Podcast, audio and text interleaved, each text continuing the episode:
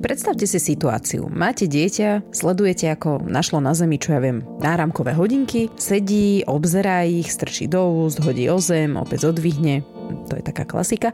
A vy máte také nutkanie hovoriť. Niečo v zmysle, čo to máš?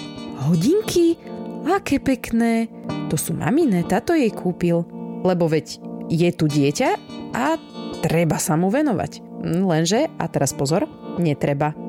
Naozaj sú chvíle a situácie, keď treba dieťa nechať tak a venovať sa hmm, napríklad sebe. Tak si spravte kávu, vyložte si nohy a len ticho sledujte, čo bude vaše dieťa robiť. Lebo možno práve v tejto chvíli objavuje a vy mu to zbytočne kazíte.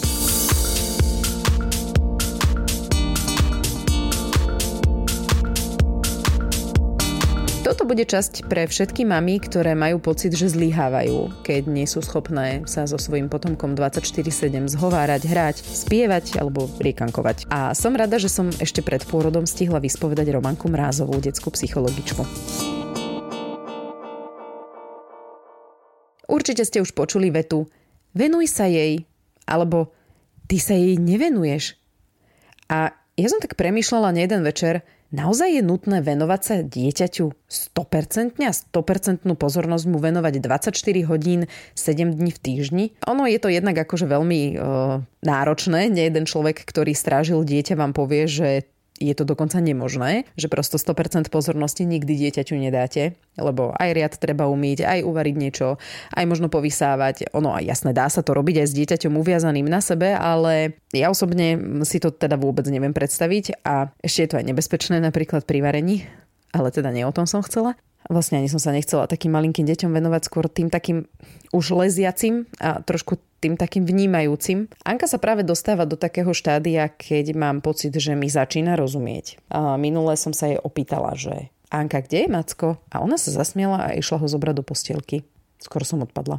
Lebo dovtedy sa na mňa tak maximálne pozrela a niekedy ani to nie. A to je tak, no. Keď nevidíte odozvu, tak, tak ozaj len vytrvalé kúsky skúšajú znova a znova. Ja keď som videla, že hádžem hrach stenu, tak som ju proste nechala tak. Nechala som ju, nech si robí, čo práve robí pokiaľ teda práve neoblizuje hydroxicodný a išla som si sadnúť do obývačky.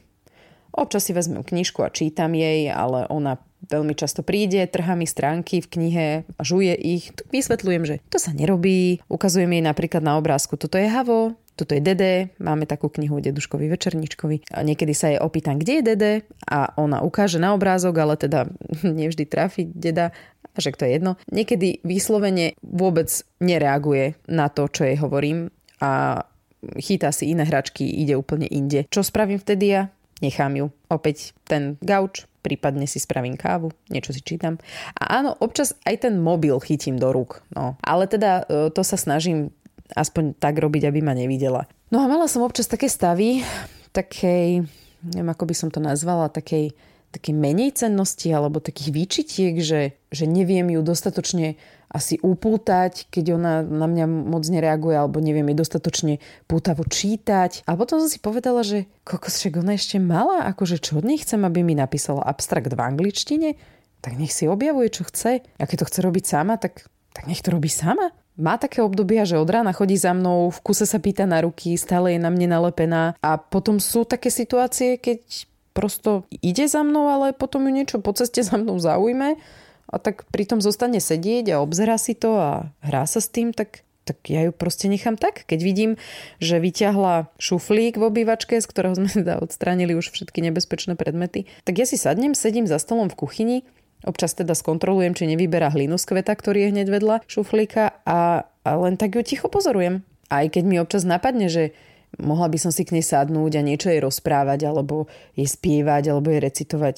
Ale nespravím to, lebo dobre, no tak jednak si užívam, že je ticho a ja si môžem vypiť kávu, verím teda, že mi rozumiete. A druhak preto, že jej tá samota naozaj prospieva. A to teda nie je z mojej hlavy. My asi osobne myslím aj ako z takého toho psychologického hľadiska, že to dieťa potrebuje nejak samostatne ten svet spoznávať, lebo keď e, sa mu stále venujeme, tak nejakým spôsobom ho ovplyvňujeme a ono potrebuje aj same nejak naberať tie podnety.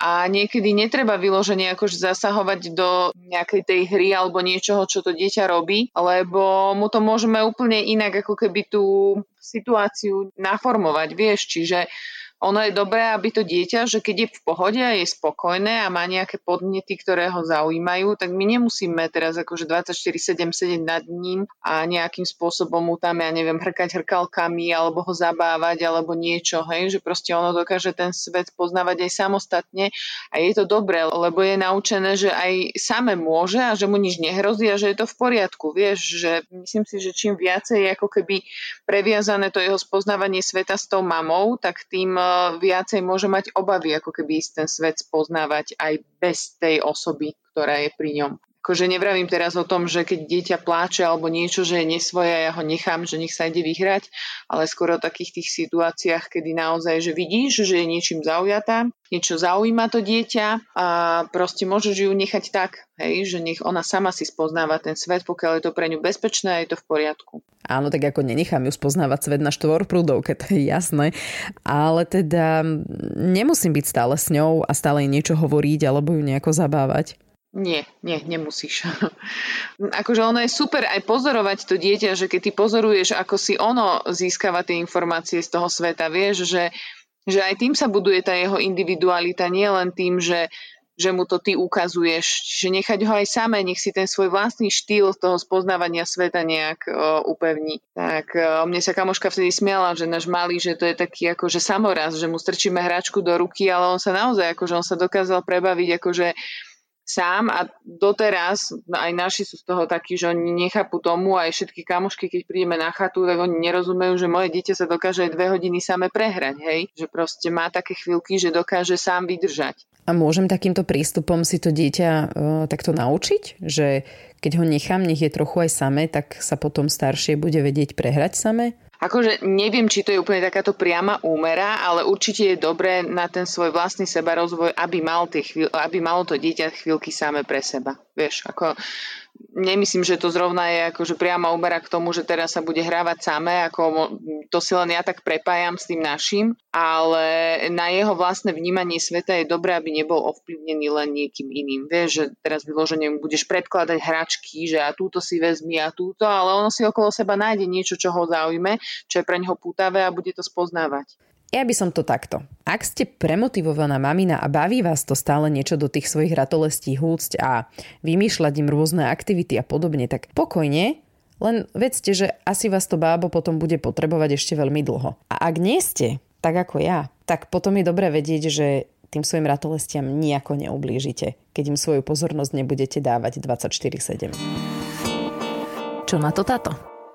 Čo sa týka tejto témy, tak e, doma rozbroje určite nebudeme mať, lebo úplne súhlasím s Táničkou a v podstate s tým, čo um, na túto tému hovorí. Pretože ja to aj mojim kuchárom hovorím, že jak si naučíš, tak máš.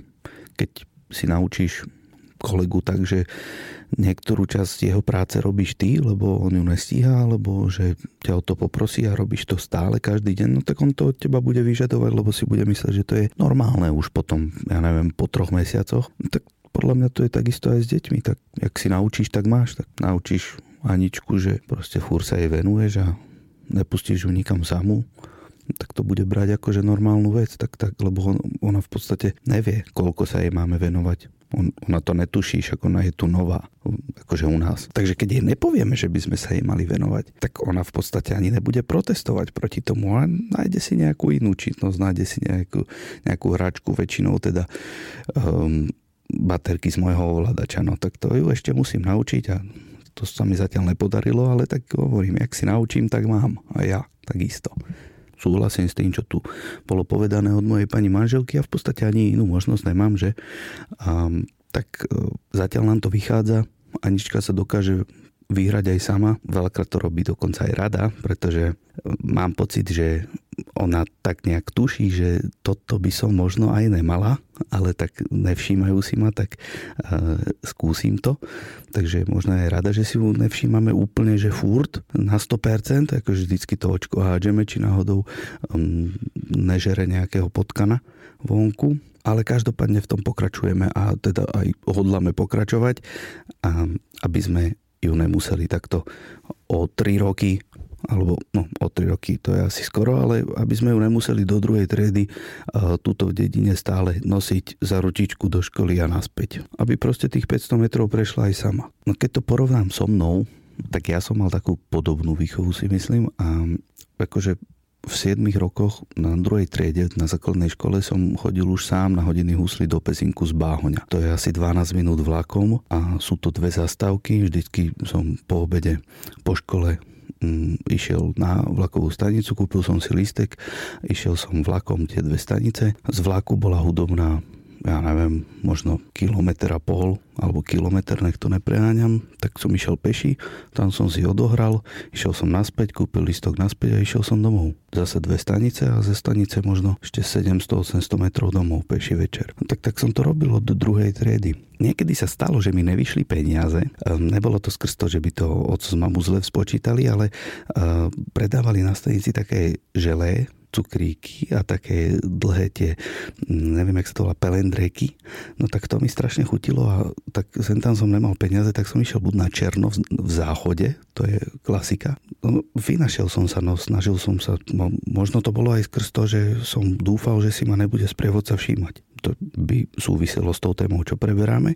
Alebo niekedy, keď som vedel, že nebude to moc všetko v poradku, tak som vytáhol v pezinku na stanici husle, volá, čo som zahral a tých 9 korún mi vždycky volá dodal, však to 9 korún zase nebolo moc. No, tak som si zahral na lístok. Čiže možno tiež sa dá hovoriť o tom, že keď teda nerobíme všetko za tie deti a v podstate každú vec, keď si zamotá nejak nohy, tak nejdeme ich hneď rozmotať, ale ja celkom rád sa pozerám na Anku, jak, eh, jak sa s tým trápi aj 3 minúty a nakoniec ich rozmotá, tak možno to v nich podporuje také to, že vyriešia si ten problém sami. No tak možno neviem, ale keď sa nad tým tak zamýšľam, tak možno tiež to vo mne podporilo ten zmysel, že som si vyriešil problém že som nemal peniaze na vlak, lebo som si ho prejedol pelendrekmi, tak som si ho vyriešil podľa seba. Možno to je inak, ale mne sa páči toto vysvetlenie. Aj mne sa páči toto vysvetlenie. Inak predstavujem si, ako malý Janko hrá na husle v pezinku na stanici, aby mal lístok. Podľa mňa to je perfektné. A je to ako mimoriadne kreatívne. Takže neviem, možno sa dá takto v tých deťoch e, podporiť takáto kreativita. Vyskúšame, uvidíme. Ďakujeme, že ste si nás opäť vypočuli. Romanku môžete sledovať na Instagrame Psyché SRO, aj keď je pravda, že teraz sa tam bude zdržiavať menej, keďže má pred pôrodom. Nás môžete sledovať na Instagrame Triezva mama podcast a vypočuť si nás na všetkých digitálnych platformách aj na podmas.sk.